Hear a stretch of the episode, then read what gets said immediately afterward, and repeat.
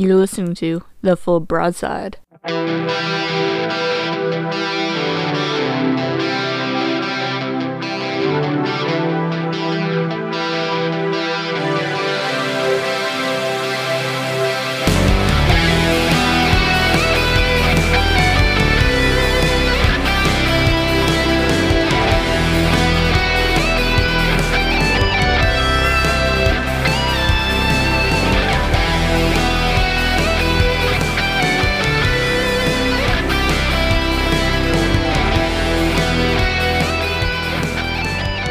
Welcome, everybody, to the full broadside. And what is it, episode 8, I believe? Uh, with me today, we have Mando KJ on his mobile device, so that should be fun.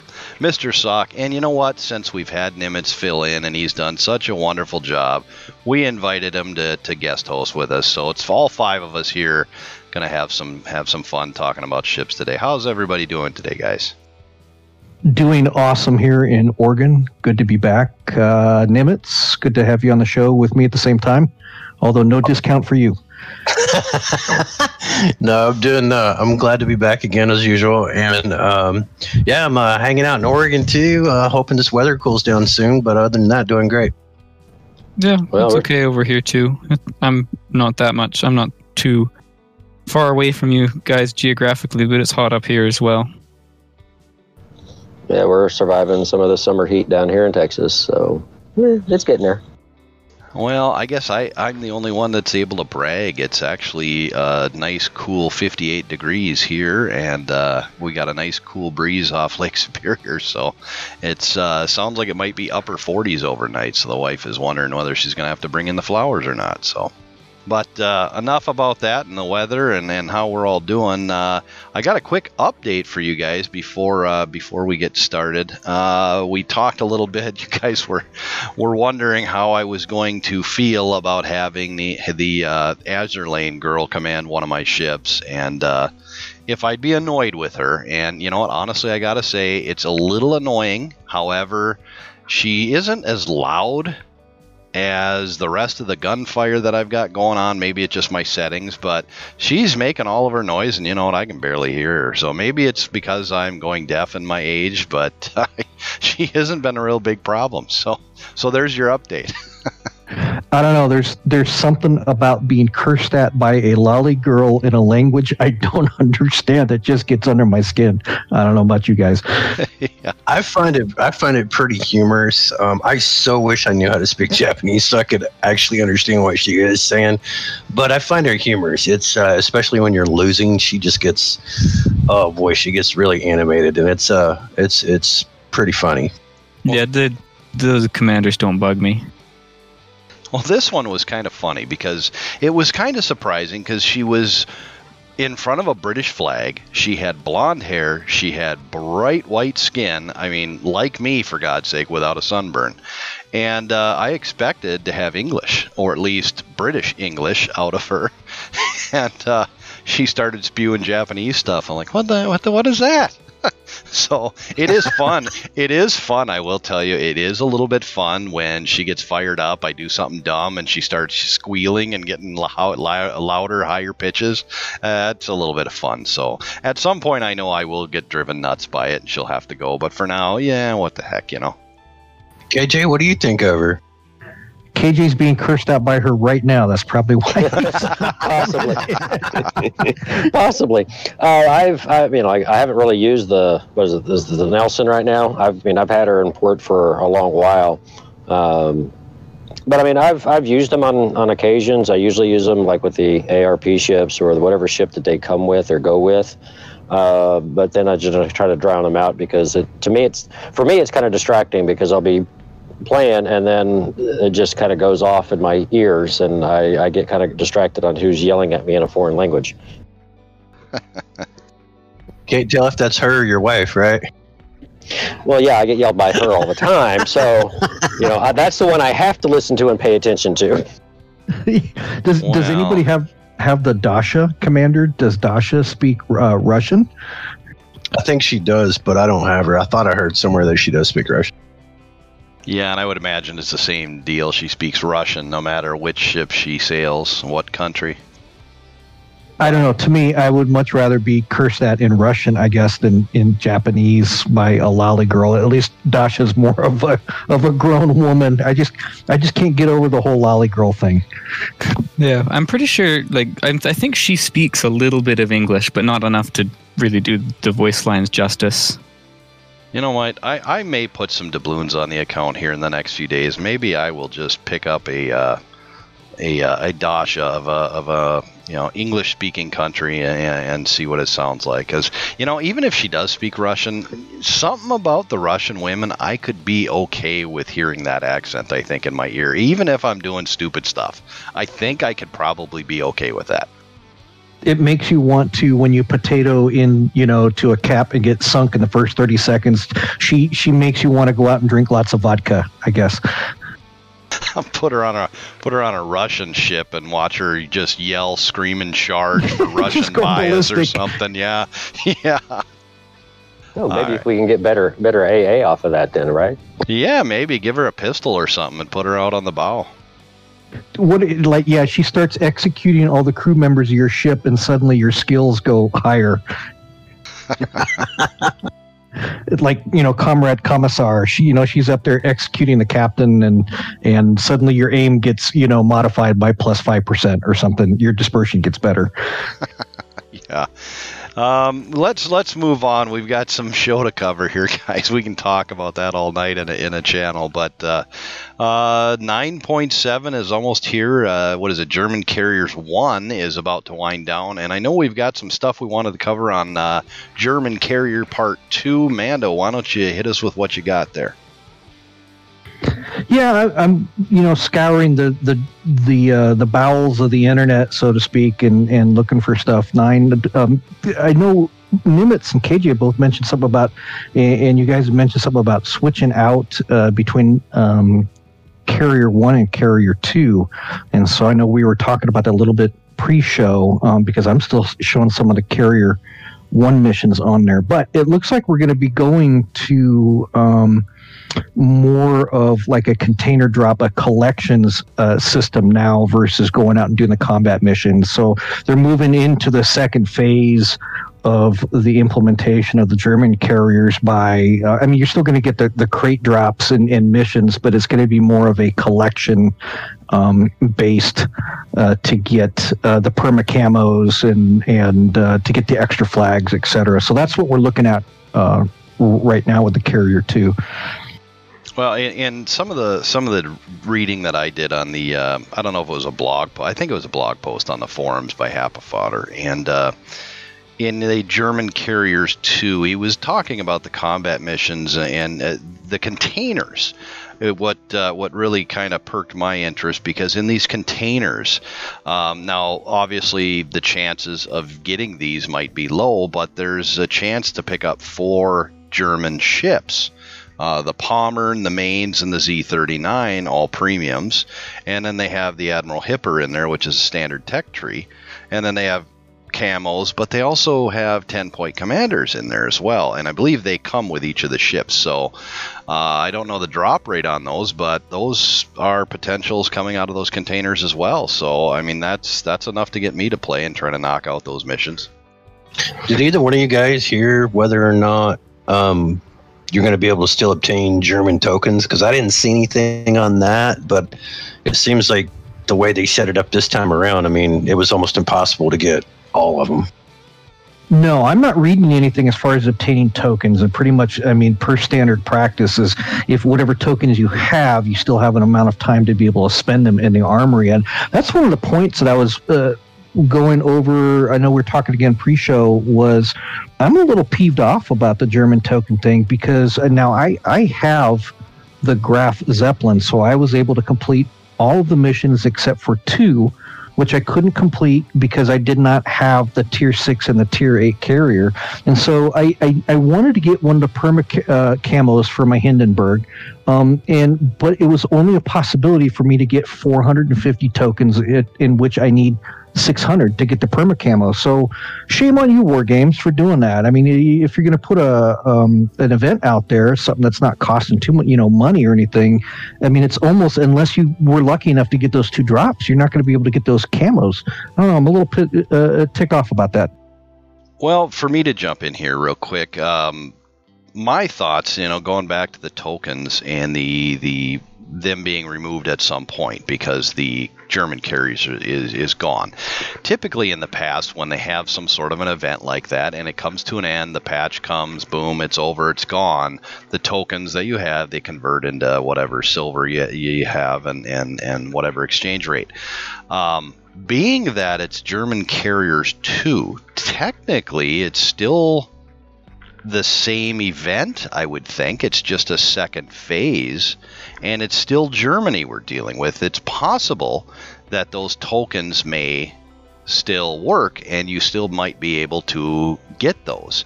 If that's the case, then those that you've uh, achieved to this point are. Uh, still worth something. Uh, I, I, stopped. I hit the brakes on, on, that when I found out. Well, I've only got the Rhein. I don't have the other three or four. I can't complete those. There's no way I can complete them. No way I can get the 600 and, and buy the perm uh, camo that I wanted for the Z52. And that would have been nice, but you know what? I just hit the brakes. Well, now I'm thinking about it. Well, even if that's the case, and they move into German Carrier 2, are they going to make available those carriers to the tech tree in 9.7 now that they've had their initial release? They go out into the tech tree they become attainable. Now we can attain them. Can we still complete those those missions? Because before the show, we were talking about some of us had um, the directive still there, others did not. Uh, but we all seem to agree that the the German carriers were still able to be found. Those missions are still able to be found. So maybe those will persist. And I seem to remember looking at it the other day and seeing those ones, even though the, the main directives were pretty much going to be done in what X amount of days, two or three, four days. The other ones that required the carrier to have what 1500 XP or something per carrier was still available like 30, 31 days. So if that's the case, maybe we can still have attained those as we're going through German Carrier 2. That's just my ideas. What do you guys think? It, it's that's a that's a great point. I'll just jump in here real quick and say that's a great point. I didn't think about that, and so I will stand corrected on my comments with the caveat of if that's the case. If it's not the case, then I will go back to my shame on you and wag my finger at Wargaming for making something that was unattainable. But um, you do bring a ray of hope for me to be able to get my perma camo for my Hindenburg. I think uh, Wargaming's like been getting in the habit of, of doing this. Um, he's they've been uh, you know teasing us with with these events. The Puerto Rico event, for example, was a total catastrophe. So many people were upset. So many people were mad. Um, but they always kind of make up for it. You know, they always try to do something to make up for it. So I'm gonna side with Mando on this one, and I'll be like, giving what you just said, um, yes, I would forgive wargaming if that does not come to pass. Um, I'm going to be pretty perturbed, and uh, but I think somewhere down the road they will compensate you for it. They always try to do a little something for you. Well, here's the thing: they have tried a lot of things and they failed some things, and it, it seems to me they do a pretty good job of learning from their mistakes. Um, we saw the the Puerto Rico become a, a, really it was an epic fail. It, it was it was terrible. So they came out with the uh, the Odin with the Graf Spee in there. So you went half. If you could only get halfway, you still got a premium ship out of it. If you made it the entire way, you knew how much you were going to have to pay for the, to get you the rest of the way. And I think that's really really good in what they're doing. So maybe they're going to continue on with this German carrier stuff and still give you extra time. And and in this case, what they're doing is they're rewarding long term replayability. Guys that keep coming back and keep playing the game when they could have just said, you know what, heck, uh, heck with it, I'm out of here. They're coming back, and you know what? They're getting rewarded for it because there's new things that are coming. Some of these tokens may still be able to be spent uh, on these things that we wanted before. You know, maybe those. I mean, I still see you can still go, even though the directives have been removed. The little German banner at the top left of my screen is gone. I can still go into the armory and I can still hit the German symbol down at the bottom, and I can still see all of those camels. They're still there. So I have hope. I mean, they, they have rectified situations. They they have at least come out with something. You know, they they've put a band aid on it and and did a couple of adjustments. They've learned from the mistakes, and I think you know what, coming into this this Anchorage, uh, whenever this one drops nine seven, I guess, uh, that's going to be a, a, a, another one in the uh, the dockyard that we can build. And I mean, if they do it the similar as they did with the Odin, I think. I think I think it's Bravo, Bravo Wargaming. Yeah, um, I mean, I, I agree with that too because I actually, even though I paid for the first part of the Odin, the first eight phases, um, I enjoyed doing it. It was fun. Um, this You event, being a filthy, disgusting whale. yes, yes, I did. Join Um, the whale club.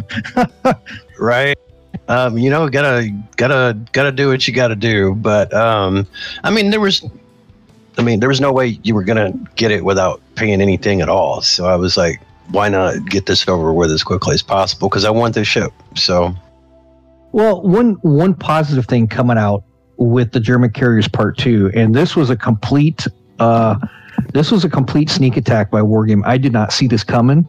Was the Pommern? It was thrown into the patch, and it, it's it's a small section of the Pommern. If you guys don't know, the the the Pommern is an H class battleship. It's going to be a tier nine premium, and it's going to be going into the coal shop for 228k coal and I've been keeping an eye on this. It's been on the back burner. Um, it's it's going to be armored up. I'm looking at. I mean, the deck armor in this thing is 80 millimeters, which is going to be impervious to most of your HE spam coming in. So it's going to be interesting um, to see this ship when it comes out. But they threw that in the notes, the Pommern, and they have a tier six uh, carrier that's um, a premium German carrier that's got thrown in there too. So there's some good stuff coming out with 9.7. Definitely, you know, with the carrier event, looking forward to. Um, and so hopefully that will make up for my my anger over over the tokens. I was just going to say uh, sorry to change the subject but you said something there that piqued my interest does anybody still fire he at carriers anymore Yes. all the time. But It it. I mean, it goes out like you know what, five seconds or whatever it is. I don't even know whatever the reload time is, or um, but they don't burn long enough to make it effective, right? Well, but if you're in, um, if you're out on, uh, you know, say, say for example, um, I'm in my Des Moines and I have the carrier and he's like dead nose onto me, just gonna auto bounce off of him if I'm shooting armor piercing. So even if I'm not setting fires, HE is my only option there.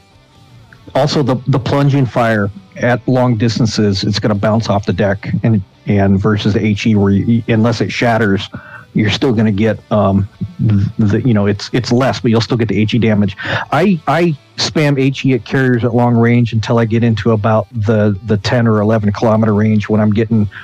Uh, depending on the arc of fire of the you know the, the nation that I'm using, it, it, until I can get a direct shot at the hull, I'll use HE. Okay. If it's a That tier 10 sense. carrier, even if I'm in the, the Yamato, I don't even look at them if I'm less if I'm more than 20 kilometers away. Because they're basically untouchable at, at max distance with the armored decks. Right. Most of the time, I, most of the time I'm burning into DD, so that's my only option if I'm waiting on torpedoes. So Right. Well, and and Nimitz, don't forget you got a Thunderer.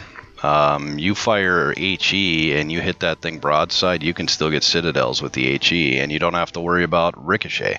Um, that's a no-brainer to me, and I think a lot of it's still situational. Like Sock said, you've got to be a decent amount of distance away, or or, or close to them at least. You know, less than 20 away. I mean, if they're at the at the max range, you know, they're impervious anyway. So you want to make sure that you can see them. And and I have seen some carriers uh, in in a handful of games in the last week or two that are not staying at the far edge of, edges of the map. They're uh, kind of working their way in. I mean, we saw one in clan battles the other night go right into the cap for God's sake. Well, we won that one quick because we were able to burn them out real fast. But Well, in a You know. carrier, you shouldn't be hanging way back. you should be moving up with the team, a little bit behind the team, but you should be moving with because you got to give your planes the best chance they can at getting to their target quickly. Sure, but in some cases, it's best to stay back for a little while until you start seeing what's going on and where Yeah. the max resistance is, and, then you the want to position benefit- somewhere else. And the added benefit of sticking with your teammates, carriers have a lot of anti-aircraft fire. Oh, absolutely, Yeah. and they kick out those fighters automatically too. Um, I saw something uh, today, and I, I want to start trying it. Um, had a, uh, a naval battle where a carrier um, was down to him and a cruiser, and there was uh, um, a carrier and a destroyer on the other side. Uh, but they were winning by a lot, and so he had the cruiser pull up next to him, and he would launch a set of planes drop a fighter and return the planes, launch another set of planes, drop a fighter and return the planes. And he did that three times. So they had like this massive AA bubble around him and they just sat there until the points ran out, which I thought was pretty cool. I have never thought of that. Well, the only problem I see with that is you have a, a, a certain amount of uh, charges with that uh, the fighter. You can only use it so many times. It's just like a heal on any other ship. Uh, y- y- you know, you get three, maybe four, or five, depending on, on how you spec your captain, and uh, you will run out of those. So I, I, I don't know. I mean, it's something to try, I guess, You're early very on. You're very unlikely to run out of fighters. Um, you because you, get three without superintendent. You get three per squad per plane type, so you get a total of nine. Oh well, I've run out of them before, so but I tend to stick around and, and not get shot either. So um, I stay quite a ways back and drop them for support of my team, but I also uh, will drop them over a, a, uh destroyer at times too. So, but uh, I think we're getting a little off track here. We were talking about the uh, the the the nine seven stuff with the uh, the Pommern going going coal. Um, and the I think it was the Ludendorff or Lud, Ludenhoff, something like that. It was a tier six carrier. The Um, the Löwenhardt. Right, right. Um, the Pommern is also going to be one of those that could potentially drop in one of those new containers that's coming out with 9.7 Germany, uh, as is the main and the Z39, and then they've got that, like I said, Tech Tree Hipper. But I mean, there's still additional chance to get them there, so that's kind of a nice little ba- benefit. Yeah, I'm I'm like stated before. I'm really interested in the Pommern, um, just based on there's sections of the deck on the fore and the aft that are that's 80 millimeter. I'm going through the tech trees of the other nations, and the closest thing it comes even close to it is the Kremlin, which has got 60 millimeter decking, and so it's going to be interesting. Um, it looks like a tier nine uh, mini GK, a, a, you know, a tier nine Grosser Kurfürst. Um, the only setback is going to be the 380 millimeter guns, which I mean, you know, you're a you're a Jean Bart fan, are, are still pretty good guns, um, and of course, it'll have the secondary uh, ensemble on it as well. But really interesting ship, and then the Löwenhardt, as we mentioned, not to be confused with the Low Löwenbräu. Um, this one does not come with a, a keg of beer with it. The Low Löwenhardt. Uh, what's going to be different about this one is that the um, your dive bombers on your German carriers are all AP, and this one's going to have HE dive bombers. So that's going to be um, sort of the unique feature on the Löwenhardt. It looks like the hull is going to be uh, it's like a Graf Zeppelin, but a pre-Zeppelin, so it's still going to have some of the secondaries on it. Um, not a secondary build like the Zeppelin, but this will have uh, like a pre-Zeppelin is kind of what it looks like. But yeah, some good stuff coming out. Nine point seven. With those HE So, bombs, do we? Yeah, go ahead. Oh, I was going to say, so more death to the destroyers with HE bombs. That's what it's looking. Um, I'm looking at. Well, that's that's my question then. Is it, what type of HE is they going to be clusters, more like the the British, or are they going to be the HE bombs, more like the U.S.? Uh, size of attacking flight is two six aircraft per squadron. Bombs and payload one. So it looks like you're going to be dropping two HE bombs with an alpha damage of twelve thousand two hundred. Okay, so they're they're going to be similar to the U.S. then. Yeah, it, it looks like um, yeah U.S. HE bomber. So you'll have two big. Uh, uh, uh, uh, what are they, what were the the big boy and the little boy, tall guy and the little guy coming down on top of you. Fat Yeah. fat boy and little guy. What were the two A bombs that they dropped? Fat man, Fat man and little boy. Yeah, so you're gonna have a fat man and a little boy coming out of that dive bomber, uh, hitting your torpedo or your uh, your destroyer. Yeah. Man, I am out of whack today. Well, let's not forget the Tiny Tim rockets too. You know, Oh yeah, absolutely. you, Um, you got to give it to the Americans. They have uh, all kinds of catchy little names for everything. and that was if we get around to it that was going to be one of my topics tonight it, because and and i'll just rabbit hole go down the rabbit hole a little bit i just recently obtained my midway um, kind of you know my jury's still out on it but um, i know sock is uh, an awesome midway player and so i was going to throw that out there tonight um, sock uh, hvar or tiny tims which do you prefer Depends on the day. It's not an up, it's not an upgrade or a downgrade. It's a side grade. The, I mean, objectively, the Tiny Tims are better have better plans because the plans get more health for some reason, even though they're the same health, or like they're they're, they're the same plans. They're still Bearcats. Um, the Tiny Tims can be really uh, sketchy against destroyers because you don't get very many of them. So you know you're probably only going to hit one or two of them. But if you do manage to hit all nine, it, it does do a lot more damage. They also have like 80 something millimeters of penetration. So that means you can basically you you can go after battleships and stuff. You don't have to stick to destroyers, which with the HVARs you can still go after battleships and stuff, but you really have to start thinking about superstructures at that point but I do find in general I tend to use the tiny tims more because I don't really hunt destroyers that much.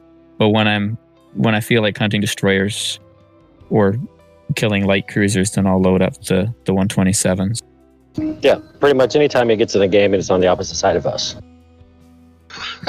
right But answer- and I we're can all running attest to that. destroyers I can attest a- to that. To give you a concise answer to your question, um, it I I use both.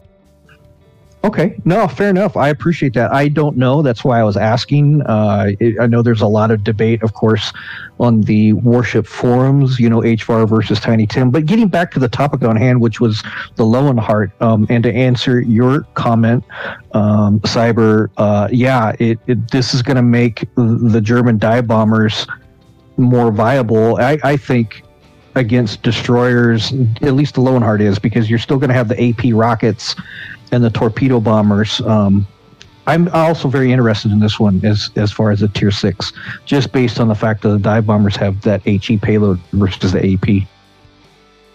Well, it's definitely something to look forward to, and it's it's something that uh, you know, eh, what is it, a tier six? I mean, that's it's going to be there. It's going to be available, uh, and it's it's a, a tier six carrier that you may wish to purchase over the Ark Royal. Um, that might be something. Had we had that, I wonder if that one would have uh, would have been in clan battles a lot more than we've seen the Ark Royal.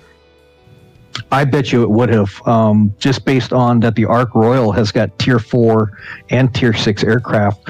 I, I have the Ark Royal. The appeal to me for the Ark Royal is is it, I'm kind of a little bit backwards with it, as in I use the rocket or the attack aircraft only in self defense, and I pretty much stick to the bombers and the torpedoes. Uh, and with that rotation, it regens enough aircraft, especially uh, in clan battles on tier six, that I'm I'm constantly I'm not getting deplaned basically, and then I just save the rockets for self defense. But that'll be the difference. And I uh, to answer your question, I think it had it been released for tier six rank, or when tier six rank comes back around again, if they have carriers, it's going to make a huge difference. Because I would definitely take the Löwenhardt over an Ark Royal, um, or possibly even the Ryujo.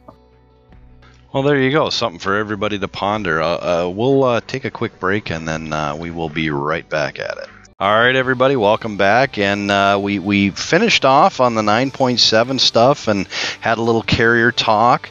Uh, let's uh, let's let's reach out and uh, see what Mando's got for us coming ahead in, in 9.8. I know there's a couple of ships coming. There's some changes they're doing. I know there's uh, mid-autumn stuff that they're kicking out. Uh, so yeah, let's uh, let's get started. Mando, I know you got a laundry list of stuff, so let's get started.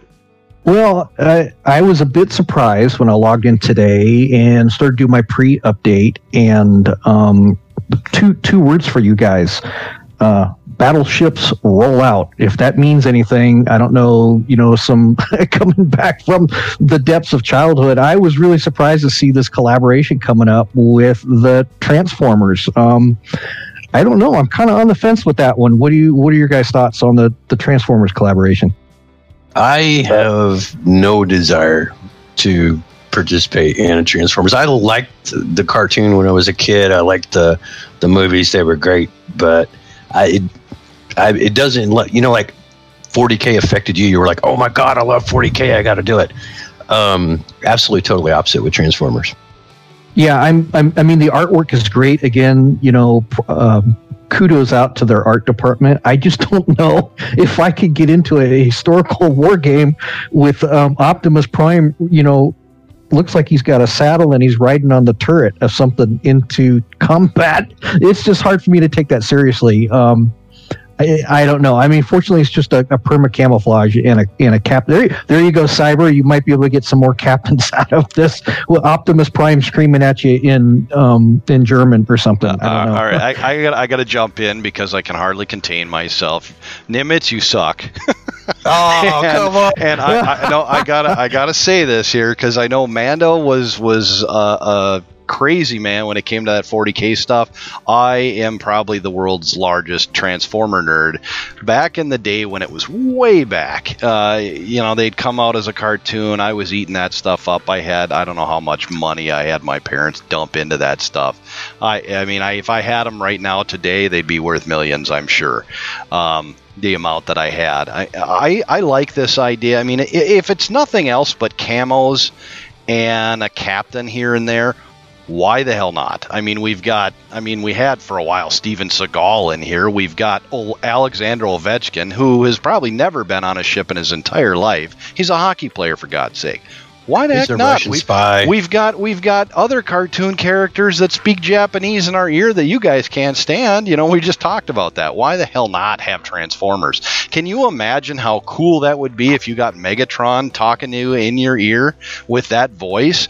Optimus Prime talking to you. I know Bumblebee will have some problems probably, but uh, God, I'm I'm excited about that. I'm Plus, I was showing the to- wife. I was showing the wife this morning. Look at this. Look at this. She's like, "Oh my god." She she's she was upset. She's like, "Really? They're combining two things you really like?" I said, "That's exactly it. I'm all in on this."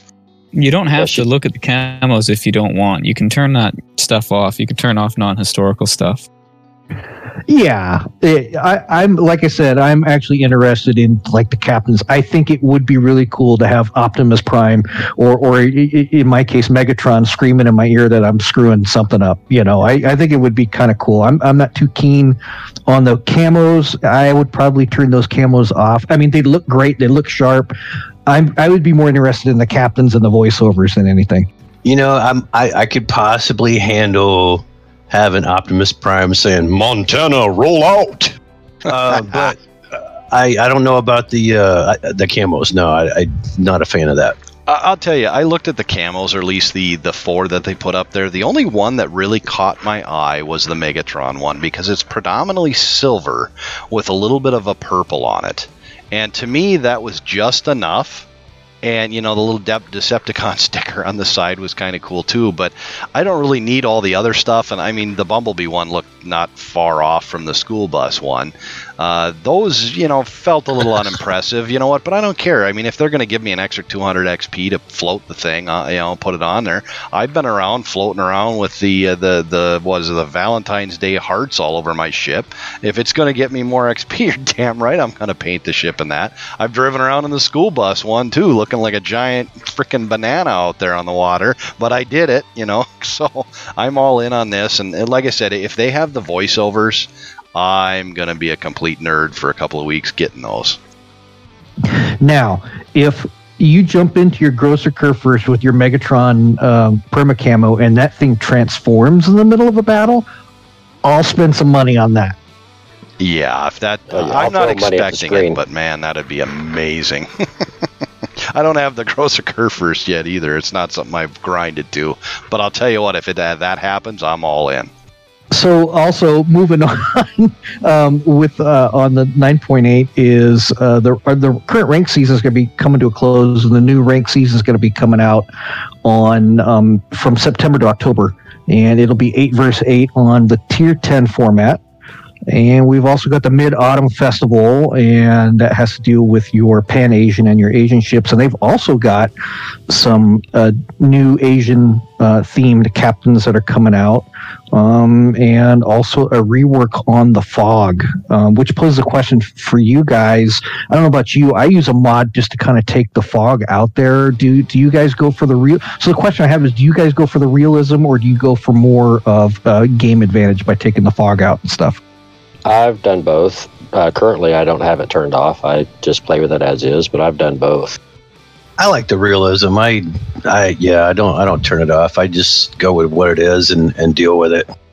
So do you do the mods like to take the sun glare off because uh, it's? I mean, I could see both sides of the fence. Um, me, I I like I like the realism sometimes, and yeah, depend on what, what kind of mood that I'm in. And sometimes I'll like if it's if it's clan battles or ranked, I usually take the realism off because I want to try to give myself as because I suck at the game, so I want to try to give myself as good of an advantage, you know, best of advantage as possible. But um, Cyber, what what's your thoughts on that? Well, you know, I like the realism. Um, I think a little bit more. I, I, did for a while try to remove that stuff, do the do the mod so that I could get that off of there because you know what I. I'm not the best player in the world, so I need to have uh, the ability to see the enemy, you know. And if I can see him and he can't quite see me as good because I'm in fog, maybe that gives me an advantage. I found really though it really doesn't do a whole lot for me, so I, have chosen to to go back and do the fog. And if they're gonna make a change and alter it a little bit and make it a little bit easier or even worse, whatever, I, am fine with it. I'm really excited though. Uh, you know, mid autumn is fine. It doesn't really matter too much to me, but and the captains. Uh, there's three captains coming, two of which are Pan Asian, which I mean, how many Pan Asian ships does everybody really have? You know, and then the other one is one. Japanese. Yeah, exactly. You have one, you sell the one below it, and you move up, and once you get to the top, and you're happy. Although most That's people would argue, it, yeah, most people would argue that Chung Mu is the top of that line because they had nerfed the Yueyang out of existence at this point. It's it's not really worth going all the extra effort. So you go to the nine, and then you you finish off right there uh, or a lot of people do. So I mean, you really have just the one, and maybe you have something down at tier four just to run with new people and whatnot. But for the most part, you've got a whole bunch of Japanese uh, ships in your port. You, I could always use a Japanese captain, uh, so I'll probably definitely go with that one. Sock, your thoughts: realism or tactical advantage? Uh, I keep my game totally stock. I don't use any mods. Fair answer. Fair answer. I know there are some guys that that do that.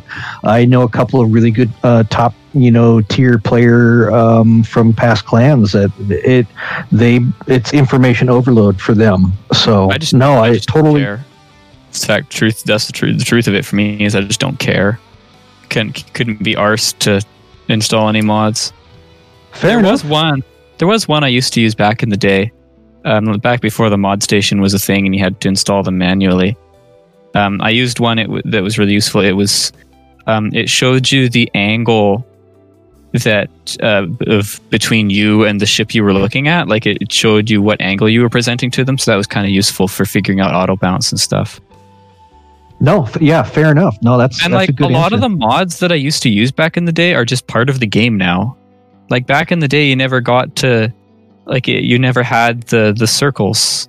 Like the only circle you had was your detection range. The, I think the only circle you had, like in the beginning, was your maximum firing range.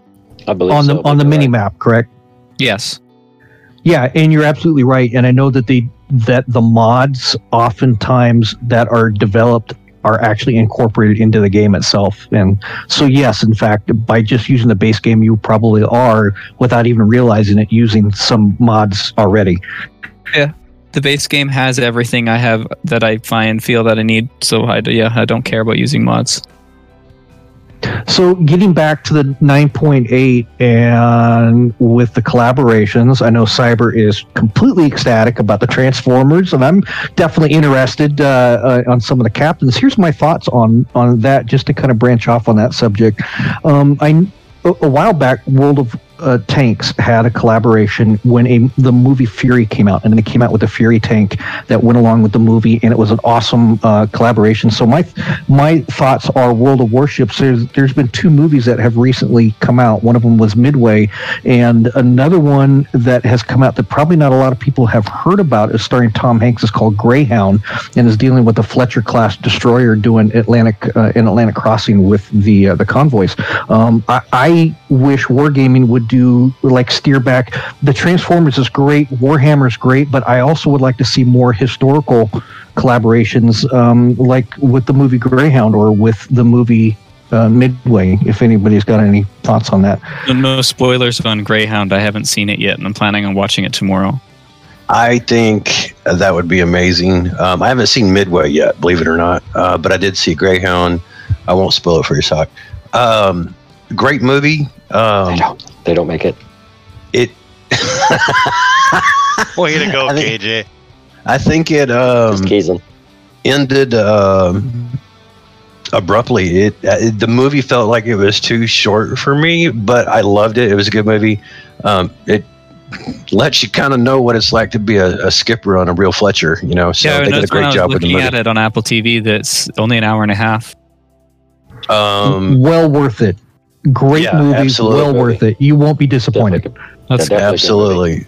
Um, and then, but no, I I would love to see a collaboration between Midway and Fletcher, and maybe they could come out with a premium ship called oh I don't know the Greyhound. That'd be kind of cool See, too. yeah, that's what I'm talking about too. Is come out with a Greyhound or a Greyhound skin. I know they've done it in the past uh, with the, Fletcher class destroyer. As if we no, no, no, no, not, not another destroyer, no, but I like know, a I know. skin. Like that'd be a neat skin. Yeah. So I, you, it's great. I think a lot of the anime and Azur, I think it's awesome. And, and again, hats off to the to the art department. I just would like to see maybe steer once in a while, steer a little bit more back towards the historical aspect. I know there's a lot of gamers out there, a lot of players that um, want to see more historical stuff. But anyway, I just wanted to throw that out there for everybody's thoughts. That's Well- the well- kind of stuff that would get me excited. Well, and you know what? I would like to see that too. Uh, you know, I mean, they do it everywhere else. Why wouldn't they go ahead and do that? Um, I mean, you've got. I mean, they're talking about subs at some point coming to the game. I mean, how many sub movies have we seen that they could, you know, add add stuff like that into it and you know make it uh, an event so for for people to come and do. But uh, you know, I, I just recently saw Midway. I, you know, I was really looking forward to it when I finally got around to watching it.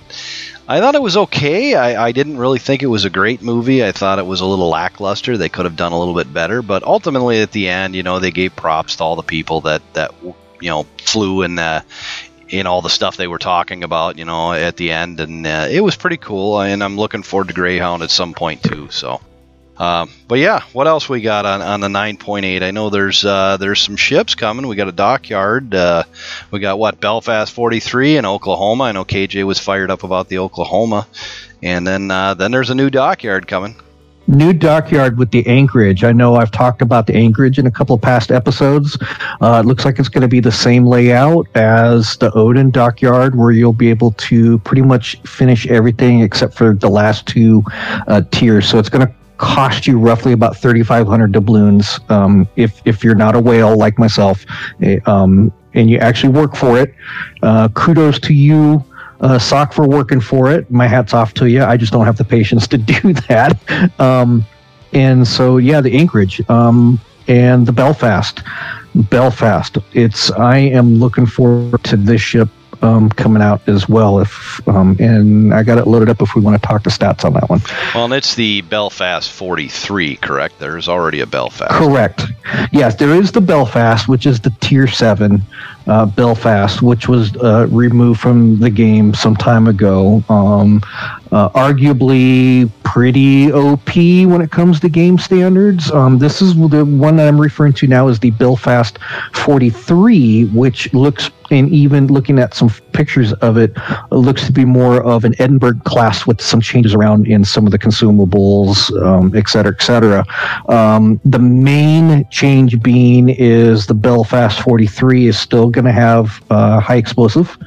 Um, the Belfast 43 will have a catapult fighter, um, a short burst smoke and surveillance radar. Um, the difference between that I see between that's going to be the game changer between the Belfast 43 and the Belfast Tier 7 is the Tier 7 Belfast uh, had did not have torpedoes.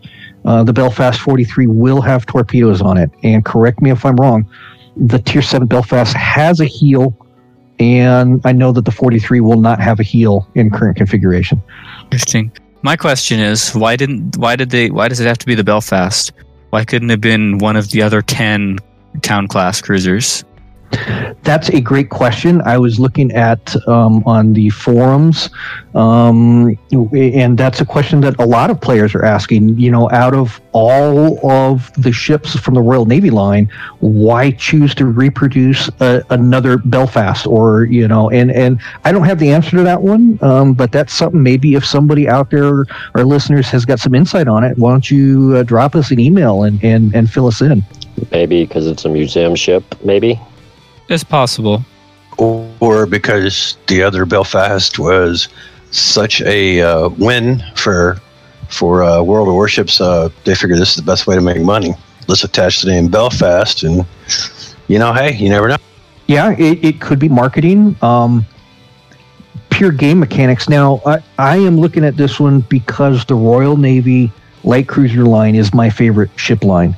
Um, the the Minotaur was my first tier 10 ship that I got in the game. I enjoyed the line. I, you know, actually re- have reset it twice, going up through the research bureau. That's how much I enjoy the line. So this ship um, is really interesting to me. I know that I have the Perth at tier six. Um, but anyways, yeah, a lot of talk coming out. Um, some of the talk uh, on Reddit and the Warships forum is if this is basically just going to be an Edinburgh with HE, then why not just stick with the Edinburgh? But as we're finding out in uh, clan battles on the tier six, that are guys that are using the uh, Leander, which is we know is a, AP only. Um, it, it makes a big difference if you get switch back and forth between AP and HE in that type of a situation. Yeah, I've tried to use the Perth a few times in clan battles, and I don't like it. I don't. I don't think it's an effective ship. I think it's great in randoms, but it doesn't. It doesn't seem to translate to random or to clan battles to me. Versus the Leander, Um, I haven't tried the Leander yet. I think I've seen more success with the Leander from other people than I have from the Perth from other people, though, for sure. and the reason why I bring that up is because I play a lot of ranked. Uh, I know on the ranked with the ranked seven where I was using the Fiji, it, it, it was very situational, and it was Fiji is still one of my more favorite ships. I still keep one in my port for the rank uh, tier seven, but when your AP was bouncing because you actually had a player that was properly angling against you, you struggled. You struggled to put out the damage, and it would be really nice to be able to switch over to the high explosive, uh, which I think the Belfast 43 is again going to have that advantage over the Edinburgh. Yeah, I'm, I'm looking at the, the stats on it now, and uh, the you know 12 times 152 millimeter HE. Um, if like you said, you know if you're if you're bouncing or if you're ricocheting and you can't get it, but you can switch over to that. Um, just the damage alone that you can do to the superstructure, possibly with fires, etc. Yeah, I mean, I think that's a huge advantage. I'm bringing up the Edinburgh right now. I want to look at the rate of fire to see if it's the same. So the Edinburgh is going to have a quicker reload time of seven and a half seconds versus the Belfast 43, which is going to be nine seconds. So I think they did that to compensate for it having high explosive. Yeah, and that's not that big. and radar you combined with smoke. Yes, and that is the big that to me is also a game changer. Radar combined with smoke, combined with torpedoes, uh, and then last but not least, it'll also have a catapult fighter and hydrostatic search. And Uh, the is it- hydro, Do you have to pick between the fighter and the radar though? no, it looks like yes, I stand corrected. Catapult fighter versus radar, so that's going to be a no-brainer on that one. Yeah. Or but is it catapult catapult fighter, um, spotter plane or radar? Do you No. get the options of all three? No, I'm current configuration that I'm seeing on my source is catapult fighter or radar in slot four. Slot three will be your smoke, slot two hydro, and slot one damage control party. This ship uh, actually looks pretty amazing because I don't know if you've looked at the AA on it, but that looks pretty formidable too. No heal though. That just really kills it. Right, That and I know that was Really, really tough because the thing with not having a heal is everything sticks. You can't let Correct. fire burn. and especially in a light cruiser, everything is going to stick if it hits you. Exactly. And the other thing with the British heal is, from what I understand, the Edinburgh's heal, you get uh, more citadel damage back than Yes. you normally do. Yeah, that is true. It is part of that Royal Navy, uh, quote unquote, a super heal to which the Belfast 43 will not get. Um, and so, yeah, that's going to be the difference uh, between the Belfast and the Belfast 43. However, for me and just my personal game style, just to be able to have the application of smoke and radar uh, is going to be worth it to me. It, it fits right in with what I like to use. The intent. Um, behind the Belfast 43s to be able to get in closer to be able to support your destroyers with the smoke and with the radar versus somebody who just has the radar on a light cruiser. Um, it's tough to get in close to support your destroyers because we all know once you're spotted in an Edinburgh or a Neptune uh, or a Fiji, it's it's game over until you can get out of you know get away with your distance again. Hey, Mando, you might have covered this. I, I don't think I heard you say it, but I'm showing there's one, two, three, four slots. So not only can you have surveillance radar, you can also have hydroacoustic as well. That is correct. So what I'm looking on my source is hydroacoustic in slot two, and radar slot four, smoke uh, slot three. So yes, you can have hydro and radar at the same time. Nice. Of course, this is all work in progress. Uh, nothing is set in stone, um, but it'll be interesting to see, uh, you know, what makes the final cut on this one or not. I haven't seen any preview videos or anything. I know that they put a big clamp down on the community contributors, a lot of non-disclosure agreements and stuff now, um, which is a whole nother topic of discussion for a future episode. But um, so I, but I haven't seen any work in progress videos from any of the big names out there so far. So, um, just curious. All right. Well, how about the uh, the the new Tier Five Oklahoma? I know KJ was a little fired up about that. He's excited. So, uh, what do we have on that ship? Bringing it up, Oklahoma. Um, it's going to be a tier five, and it's going to be uh, a slower Oklahoma Nevada class battleship. Uh, the main features is going to be 10 long range 356 millimeter guns placed in two double and two triple turrets. So it's going to have that layout where basically your A and your your A turret will have three barrels and your B turret will have two barrels. And then your X turret will have two and your Y turret will have three. Um, it'll have an enhanced repair party consumable, uh, high damage per salvo, and low speed and then a firing range which would be able to increase to 19.9 kilometers if you use the artillery plotting room mod 1 and again remember this is a tier 5 battleship so a tier 5 reaching out to 19.9 basically 20 kilometers is actually really good considering the tier that it's in Well, yeah, and that was one thing I was going to say. The the size guns uh, that it has is pretty solid for that tier as well, are they not? Yeah, 356. Um, if somebody, I don't have my tech tree pulled up, but compared to some of the other same tier, that's it's a pretty, it's a big caliber. Um, also, this one is it's one of the features is supposed to have some really good uh, secondaries. Uh, with good accuracy for its tier, so if you do get in uh, within range of your secondary, so I, I don't know if I would secondary spec this one out, but if you do get in range, it, it looks like it's going to do you some damage. So don't get too close to it. Well, I was just excited about it because it's from my home state, and it's one of the last ones, one of the only other missing ones they've got from the sinking of Pearl Harbor, if I remember correctly, because you had the Virginia, or I should say the West Virginia, the Oklahoma, the Arizona, and I can't think if there was another one. I was just excited that they finally put, kind of basically got all the old ships that had been sunk. California? Harbor, That was we at can actually Pearl Harbor, right? California. Yep, California. I yep. believe so. But I was excited that they were able to get, you know, to me, it's kind of like paying homage for that, that you're bringing these ships back to life from that tragic event. I want to see once the last one's in I want to see somebody do a like a historical reenactment of all those ships fighting a Yamato. Oh, that would be fun. Ooh, The thing like with tra- that, sounds like a training training session. exactly. The thing with that is that's exactly the engagement the Yamato was designed for. So I'm looking at the tech tree, and it looks like the gun caliber is it's the same gun caliber as the Tier Five New York, which is also 356. I'm looking just briefly at the Kongo, which is also a 356 millimeter. So it looks like it's going to be the same caliber for the tier as as far as Also, the Piotr uh, Piotr Veliky, it's 356. I was looking at him too. When you said that, I was like, oh, I got to check it out. Uh, the Germans obviously a little bit different, 305s, but yeah, I think uh, 356 is pretty standard. Uh, the French come in at you know 340. Uh, the Brits are 343. So I mean, it, it's 356 is pretty standard. I, I would think. I don't. I don't think it's anything OP. for for those of us that are Americans and we have gone through the American public school system, the 356 millimeter is the 14 inch gun.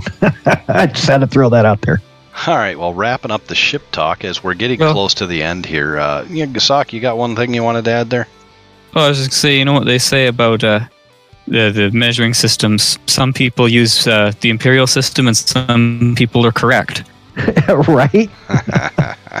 I will agree with you on that one. All right. Well, moving on from the ship talk, um, you know, I was sitting here the other day and I was playing, and, and you know, we've we've added a lot of people to the clan now, and uh, we're uh, we're growing, closing in on that 30 mark, and, and we've already had to bump up the uh, the size just a little bit so we can accommodate a few more, as there's probably going to be quite a few coming still. Um, but we're noticing there are, are a lot of new players to the game, and uh, I was sitting here thinking the other day, you know, there's all of us here that are that are sitting in the podcast studio today. All of us have had a good amount of battles under our belts, and uh, it got me to thinking, you know, what can each of us uh, give in the way of tips to to to new players coming into the game? Uh, you know, ideas or, or, or stuff to start at, or, or tips on, on what they're doing and, and how to go through. So, uh, what do you Um, guys got there? I'll let you guys start. I, I think initially you should just have fun. Um, there's so much to do in World of Warships and so many different play styles, even within the same class ships. Um, you know, to learn it all at once is, uh, in in a way, it's a little bit overwhelming. I mean, I mean, I've been playing it long enough now, so I don't think so. But uh, when I first started playing it, I was like, oh my god, I want to play DD. Oh my god, I want to play a cruiser. Oh my god, I want to play a carrier. And then I started realizing there's a whole bunch of different ways you can play these ships. Um, so my initial instinct is play what you enjoy most, uh, learn to play that ship, stick with it, go up the line, um, and then once you're comfortable, if you want to branch out, branch out, but always keep having fun because Yeah. if you make it too much like work, you're not going to be enjoying the game. too much like work. Yeah, exactly. So that would be my tip. Yeah, one thing I was gonna say is if we use it in the context of a shooter, in a shooter like Battlefield, what they say is when you're just learning the game, stick to one gun and get really good with that one gun, and then start slowly branching out. Once you've you learned that gun, you start because once you get really good with the one gun, you can then you can start learning the rest of the mechanics of the game. So we can liken that in World of Warships to a class start with one class in one line that you're comfortable with and you know have fun with it and you enjoy and get good at that and try emulate the way that the people that you find difficult to kill are playing if that makes sense but it's a really good way to learn It's the best way to learn in this game is just to keep trying new things No, that's an excellent point, and I agree with you, Mr. Sock. Um, know your enemy, go through the line, and learn how to play them, and that's how you learn how to counter them. Um, my advice that I give out to tips new players is uh, learn how to use the dynamic sights. There's some really um, good videos out there. I just put a shout out to uh, Notser. He's got some really great informational videos out on YouTube, and you can YouTube, um, uh, y- y- you know, tips for new players. But look up Notser, look up some of his videos, or look up anybody and learn how to use the dynamic sights. I know we were in battle the other night, and I was asking one of the guys, "Hey, what's the maximum speed on this ship?" And that's because I was using the maximum speed coupled with the dynamic sight to figure out which spot on my reticle to get an aim point. Um, and I get a lot of compliments from players like, "Hey, man, your aim is dead spot on." So that's my advice. It's really easy to use, and once you learn how to use it, it it's a game changer. Learn how to use the dynamic uh, crosshairs or the dynamic sights. That's interesting you say that because I learned how to play this game before the dynamic sight was a thing. So I just got really good at eyeballing it. So I don't, I don't actually use the dynamic crosshair. I, I did too for a long time. Um, but to me, the dynamic sight takes the guesswork out of it.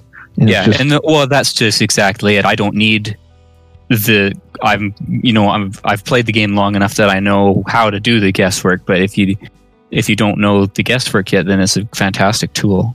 Yeah, absolutely. For a new player, learn the dynamic sight, and then um, once you get to the point where you can eyeball it, then you know, God bless you, more power to you.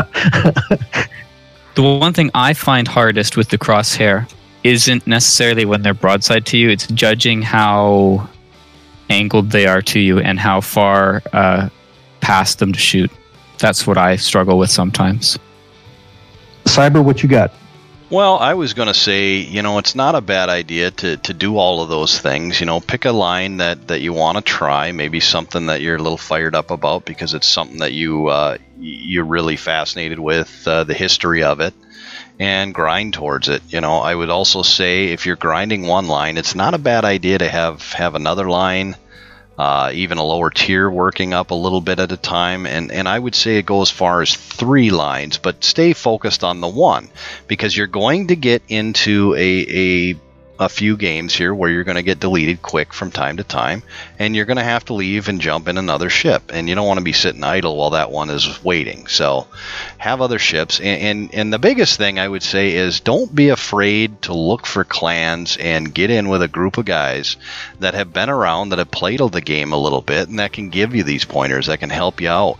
And uh, I mean, a clan benefits just being in a clan. I mean, there's all kinds of discounts and stuff too. That'll help you out as you climb up the, the tree too. So, uh, but yeah, ultimately, you want to have fun. You don't want this to be work. If it's work, it's not going to be a fun game. You're going to end up uninstalling it and going playing something else. So, play it, have fun, and and that's really really what we're about. Is uh, you know, have fun. It's a video game. It's it's here to have fun and bring enjoyment and, and take you away from the reality of your life you know for a little while get on hang out with some buddies have a good time shooting stuff and and maybe you win a few too I, I'd have to agree um, with that. I thought that was really cool that you said that and it was important. Um, the clan thing. The clan is really important as well because I started this game with two other buddies. They're in Central Time Zone. I'm in Pacific.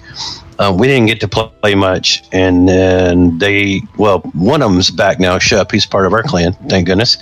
Um, but the other guy, he didn't play anymore. So I was in a clan by myself for almost a year, and uh, I quit playing the game. And I was like, it's it's not fun anymore. Um, and then when I uh, got hooked up with you guys, um, you know, we've got a great bunch of people in the clan, and it just, you know, even sometimes when we just sit in port and you know shoot the crap or whatever, um, it's it's fun and it's entertaining, and I have learned so much about this game. I I thought I knew pretty much a lot of stuff already, but just being in the clan alone, I've learned so much more from, you know, Sock and Mando and you, Cyber, and KJ's taught me a lot, and uh, um, my my uh, skill level's going up because of it. So not only am I having fun, I'm becoming a better player. So I think that's important too. kj any any thoughts there Yeah, I was going to say is starting out as a new player, um, remembering from when I started, um, I still struggle with it even now, and I'm sure we all do. Uh, don't be afraid to fail. You're not going to get every hit. You're not going to get every torpedo. You're not going to do it. But don't be afraid of that. It's it's going to happen. Yes, it gets frustrating. Um, it's just part of the game. Um, and I've done it, and you guys have known it. I've had nights where I've played two or three games, and it's just like, you know, I'm not feeling it tonight. I'm getting out. I'm done. Don't be afraid to do that. It's not that you can't or don't want to play the game, but maybe you just aren't feeling it that night. If you try to continue playing it when you're having a losing streak or so on and so forth, and you start getting frustrated and mad, that's again, like you said before, it turns into more work. And you trying to break that streak and trying to do this, and then you try too hard, and then you do things that get you killed early, or you don't do things right, or whatever. And then if you start paying attention to the chat, don't always pay attention to the chat. Um, there are people out there that do nothing but try to say negative things against players no matter what. Um, whether they're good players, bad players, whatever. You guys have seen it. I know, and I've seen you seen it being said to you guys um, about how bad you are at this or bad you are at that, and they don't know because of whatever they think that you're supposed to play. So play it your way. Play it the way you want to play it. Play the ships that you want to play and just enjoy it, relax, have fun. Don't get too frustrated. Again, I still do it. I still get frustrated. I know these guys do it, and they get frustrated. I've Um, never been frustrated. Are you crazy? but my point being is that you know just have fun with it like we said you know and getting with the, with the clan i mean i've been in a couple different clans and we've had some good camaraderie and then it just kind of fell apart and like you said nimitz where it was just like you didn't feel like you i mean you basically played the game by yourself because either a nobody was on or b the people you got on you may not necessarily got along with or whatever um, I'm not saying come join us. Just you know, feel free to come join us. That's that's not a problem. But don't think that you can't find a clan to get into, and don't just stay with a clan that you don't click with. So if you don't click with them, don't just stay in it necessarily to do it because then you probably won't want to be playing with them, and then you won't want to play the game. Find a group of guys or girls or whatever, get together with them, hang out, have fun, go out and blow things up. For me, this is a stress reliever. I've had a bad, stressful day. In fact, I'm still at work now, sitting in the parking lot. Um, I'm ready to go home and blow something up. So, you know, that's a stress reliever for me. So I, I try not to take it hard. Don't take it hard on yourself if you're not good at it right away, because none of us are. I mean, I'm saying we're, you know, everybody's good at their own thing. I'm not as good as I'd like to be, so I, I push myself to get better. I've learned a lot from Cyber. I've learned a lot from Mando, Sock, Nimitz, everybody. I learned a lot from that actually improves my game because I look at how I play, and they look at how I play. I look at how they play, and we just learn from each other on how to play the different ships and different styles. But don't ever be afraid to to to lose. It's it's I know it's frustrating, but you're going to lose. You're not going to win every game. Don't get frustrated by that. That's my big thing.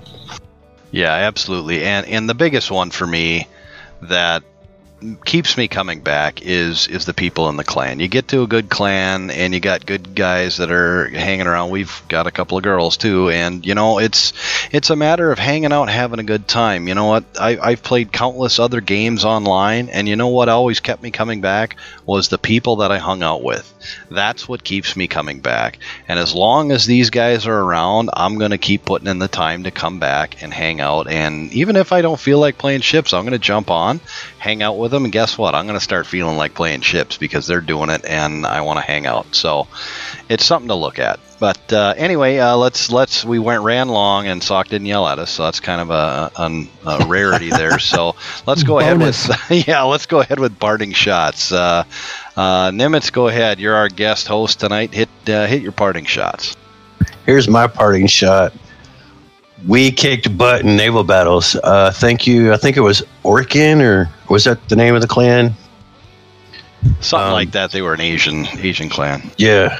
Thank them, guys. Um, that was exciting. We won 62 to 61. Uh, I know Sock, I, and KJ uh, were hanging out there at the last, uh, right? Oh, and Cyber, you came on right there at the end, too. And we were down by like five or six points, and it looked like we were going to lose, and we pulled it out. So, uh, good job to the clan. I'm excited for uh, naval battles next week. And on behalf of Sock, Mr. Sock, I will say you are welcome because we were the last two trying to finish that out. Yeah, thank you to the, the three or four people who did all of the 300s and left the rest of us with all the hard ones. yeah, I know. I was in the same boat. Mando, what do you got for parting shots? My parting shots. Uh, I'm laughing. That's a great comment, Sock. I I know I had mentioned that. My parting shot: ranked battles. Ranked. If you don't have like at least 2,500 battles under your belt, stay out of rank. Stay out of my way. If you're a potato, I'm plowing right through you. That's my parting shot. Sock, you got a stream to pimp, so let's let's go with you. Yeah, I've been bad lately. I haven't been streaming. I've just been so tired with work and whatever, but that's a whole nother story, which I, I won't share on the air here. But you all know the link. It's in the description. Twitch.tv slash Mr. Sock 97 We'll see. I'll stream at some point. Yeah, uh, sometimes it's just uh, life sucks sometimes, and it's uh, it's good to have a, a place to go and vent and, and, and have some fun and forget about it from time to time. So, I think with that, uh, everybody's got our parting shots in, and uh, we ran a little long this week, but there was a lot to cover. So, anyway, everybody, thanks for joining us. It's been an honor and a lot of fun to keep doing this show, and, and hopefully, we've got more and more to come. Anyway, everybody, take care. This has been the Full Broadside.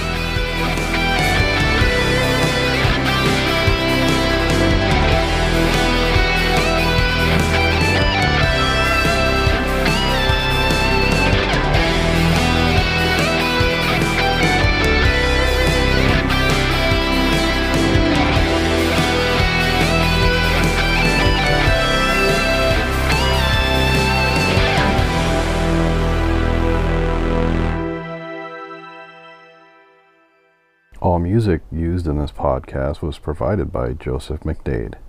Find him at josephmcdade.com.